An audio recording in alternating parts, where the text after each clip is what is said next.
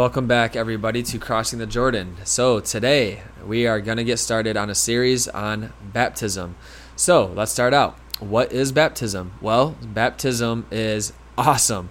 So, baptism. It washes away original sin and past personal sin. And we're going to get the distinguishing factor but essentially original sin is something that we are like born into right? We inherit. So like we're in a world a fallen world because of what happened at the very uh, first time of our first par- of our first parents disobeying god right? So like reaching for for um, out of pride searching for things that are uh, that are trying to be essentially become God without God, right? So we're inherited into this, so it's not our personal sin. Like we didn't personally act on that, but then again, Adam and Eve did represent all of all of uh, humanity at, uh, then. So that's when sin entered into the world, and death entered into the world, and birth pangs, and all these things that come along along with this fallen, broken world. Uh, that is original sin that we're born into, and then past personal sin. So personal sin is actually something that uh, we actually do that that um, hurts God and our relationship with others. So baptism washes away original sin and past personal sin, and also it baptizes us directly into Jesus' death and resurrection, and that's why it's through His power that we're washed away from original sin and personal sin. But we're also incorporated into the His body, the church.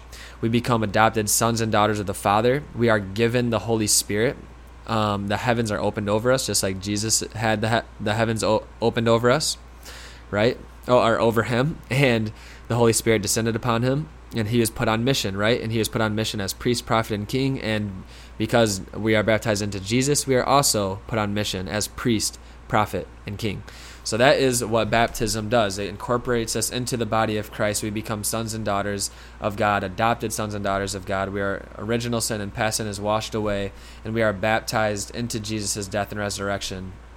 And we are given the Holy Spirit in order to go and transform the world to be to have power from on high right? So we have that holy spirit uh, within us and now we have to cultivate it and be prudent stewards of it right? All right so if that is what baptism is well how does that work well first off let's go to the very beginning we're going to work through in this episode this specific episode on all the old testament ways that god used water to uh, to bring about victory for his people or bring them out of bondage or um, other matters, right? So let's talk about it.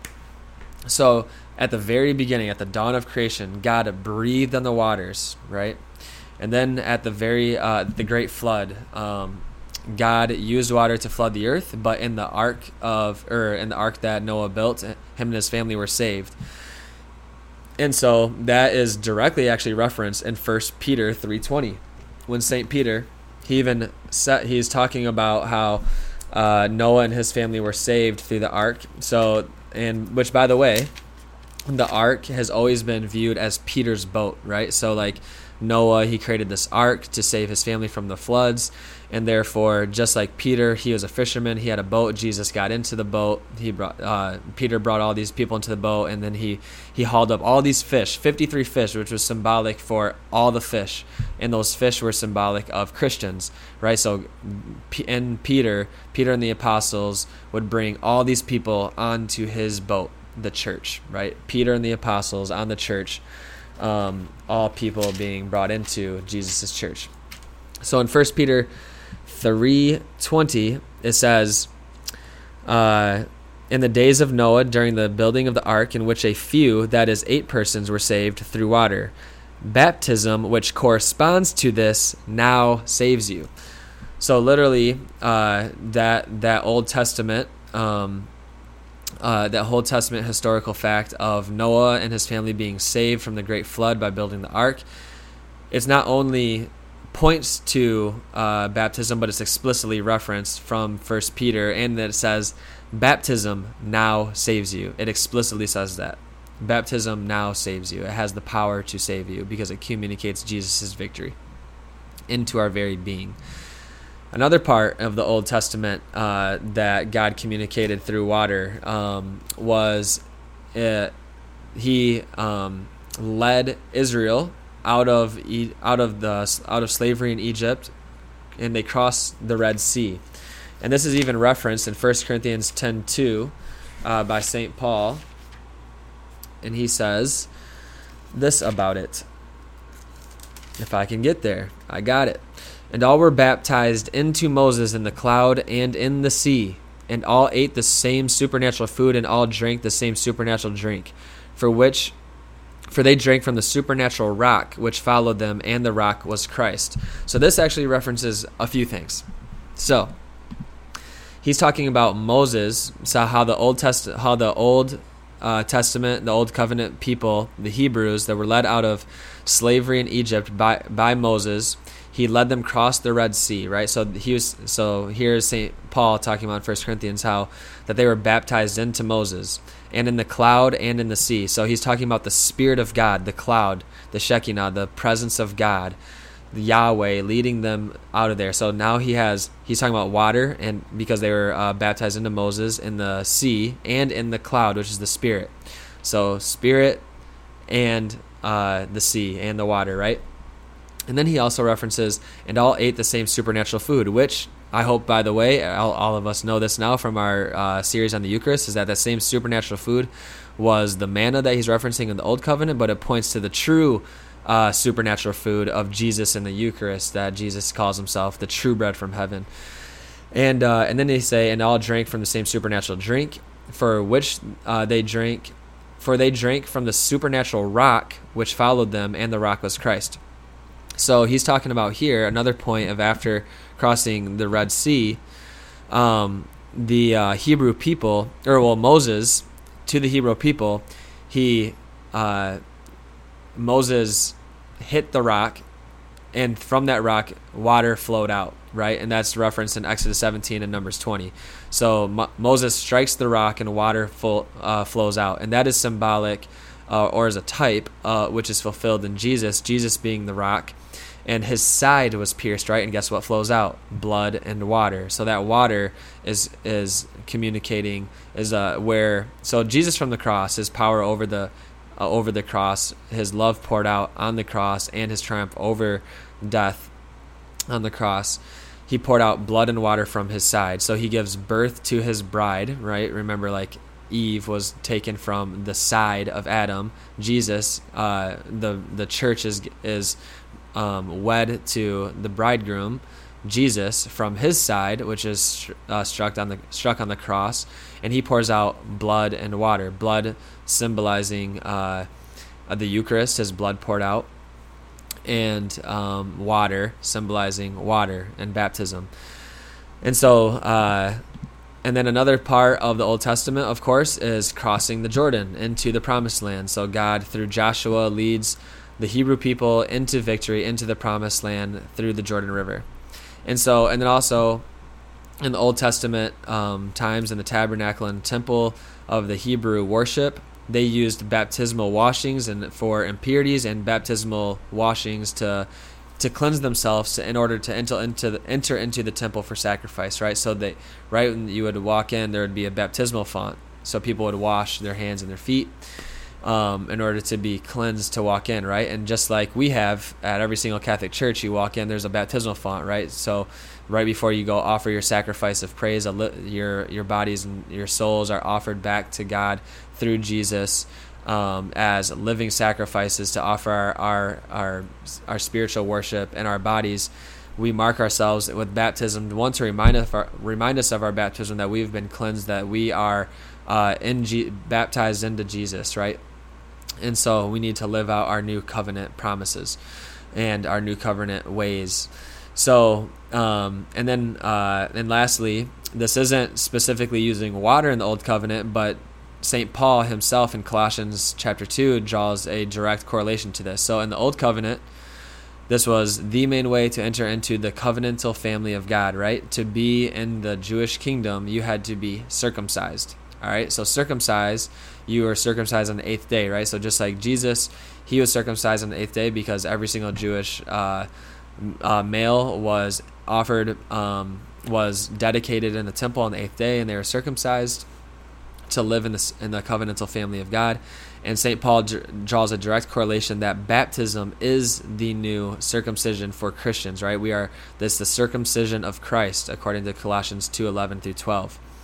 And uh, and that's one reason why uh, one reason why the church has always from the very beginning baptized infants right? So actually like at the very beginning the early church didn't even talk about should you baptize infants? They were like should we be waiting till the eighth day? So it was literally should we wait till the eighth day or should we do it immediately for these babies? Because we want them to be in the covenantal family of God in the new covenant. And if circumcision was enough for the Old Testament people to be uh, in the covenantal family of God through circumcision on the eighth day when they were babies, how much more so now that this baptism actually is communicating real grace into these souls of these babies? Let's do it on the eighth day or even earlier. So, uh, and then lastly, the greatest Old Testament or Old Covenant prophets was St. John the Baptist and he is the greatest because Jesus said he is. He is the, the greatest of the prophets, right? But even the, the least in the kingdom of God will be greater than St. John the Baptist. And uh, he was baptizing for repentance, right? And we all know that a lot of people went out there and he uh, to see him in the desert in the wilderness, and he was uh, preparing the way for the Messiah. And it was revealed to him that his his cousin uh, or his kinfolk Jesus um, was the Messiah as revealed to him, and he baptized Jesus. And uh, the heavens were opened, and the Holy Spirit descended, and the Father said, You are my beloved Son. And that's what happens at every single one of our baptisms because we have that same exact baptism, right? We just like uh, right in the in the New Testament letters, they even say, we're, you are not baptized into John, you are baptized into Jesus. You had the same baptism, you had the baptism of Jesus that actually communicates grace, that actually, like the same baptism that Jesus had, you had, that you are put on mission, that you are anointed priest, prophet, and king. You have the Holy Spirit descend upon you. You have the heavens opened up for you. You have access to the Father. And He says to you, You are my beloved Son. You are my beloved daughter. Praise the Lord. So that is just the Old Testament. Uh, correlations to baptism. And in the next episode, we're going to get into what Jesus says about baptism, and then what uh, what Peter and Paul say about baptism. And then we're going to also get into why we baptize babies, why uh, what uh, tradition has always said about uh, baptism, and the proper formula for baptism. Is it is it Father, Son, Holy Spirit, or is it I baptize you in the name of Jesus, or in the name of Jesus Christ, or in the name of the Lord Jesus? So we're going to get into all that stuff in these next few episodes, but I pray that this was an awesome beginning, just seeing the correlation of the old covenant uh, uses of water that God always used from the very beginning all the way through to the new covenant in Jesus and how we should always be reading as always that if you guys if we haven't picked it up on it yet that we should always always always always be reading the New Testament Testament through the lens of the Jewish eyes, which is through the Old Testament and the Old Covenant, because guess what? That's how it was written, and that was the context which it was written. And uh, yeah, so very important. And uh, it's just so eye opening. This is when Scripture fu- comes fully alive, is when you look at the entire context of the Word of God and the in in writing in sacred Scripture. Right? We can't just isolate Scripture. We have to look at it in its full context, and that's what um, reading typologically, like we have been looking at the Old Testament in light of the New and the New in light of the Old, uh, that's when it full becomes fully alive. And um, yeah, praise God. Thank you, Father, for baptism. Thank you for making us sons and daughters of you. Thank, uh, thank you for giving us your spirit to live powerfully here on earth, that we would have access to you everywhere we go, and that we would be crucified with Christ through baptism, that we would become uh, baptized into him that we can share his victory over the cross and death, and that we are anointed priest, prophet, and king to speak on your behalf as a prophet, to to offer sacrifice as priest, and to be kings of the Most High God, to act as kings, that we have responsibility to steward our gifts well and to bring other people along for the greater good, to love them truly as they are, as beautiful sons and daughters that you have created, God. Please, Lord, give us the grace um, and enlighten enlighten and activate all the gifts that you poured out on us in baptism. We pray this all in jesus name. Amen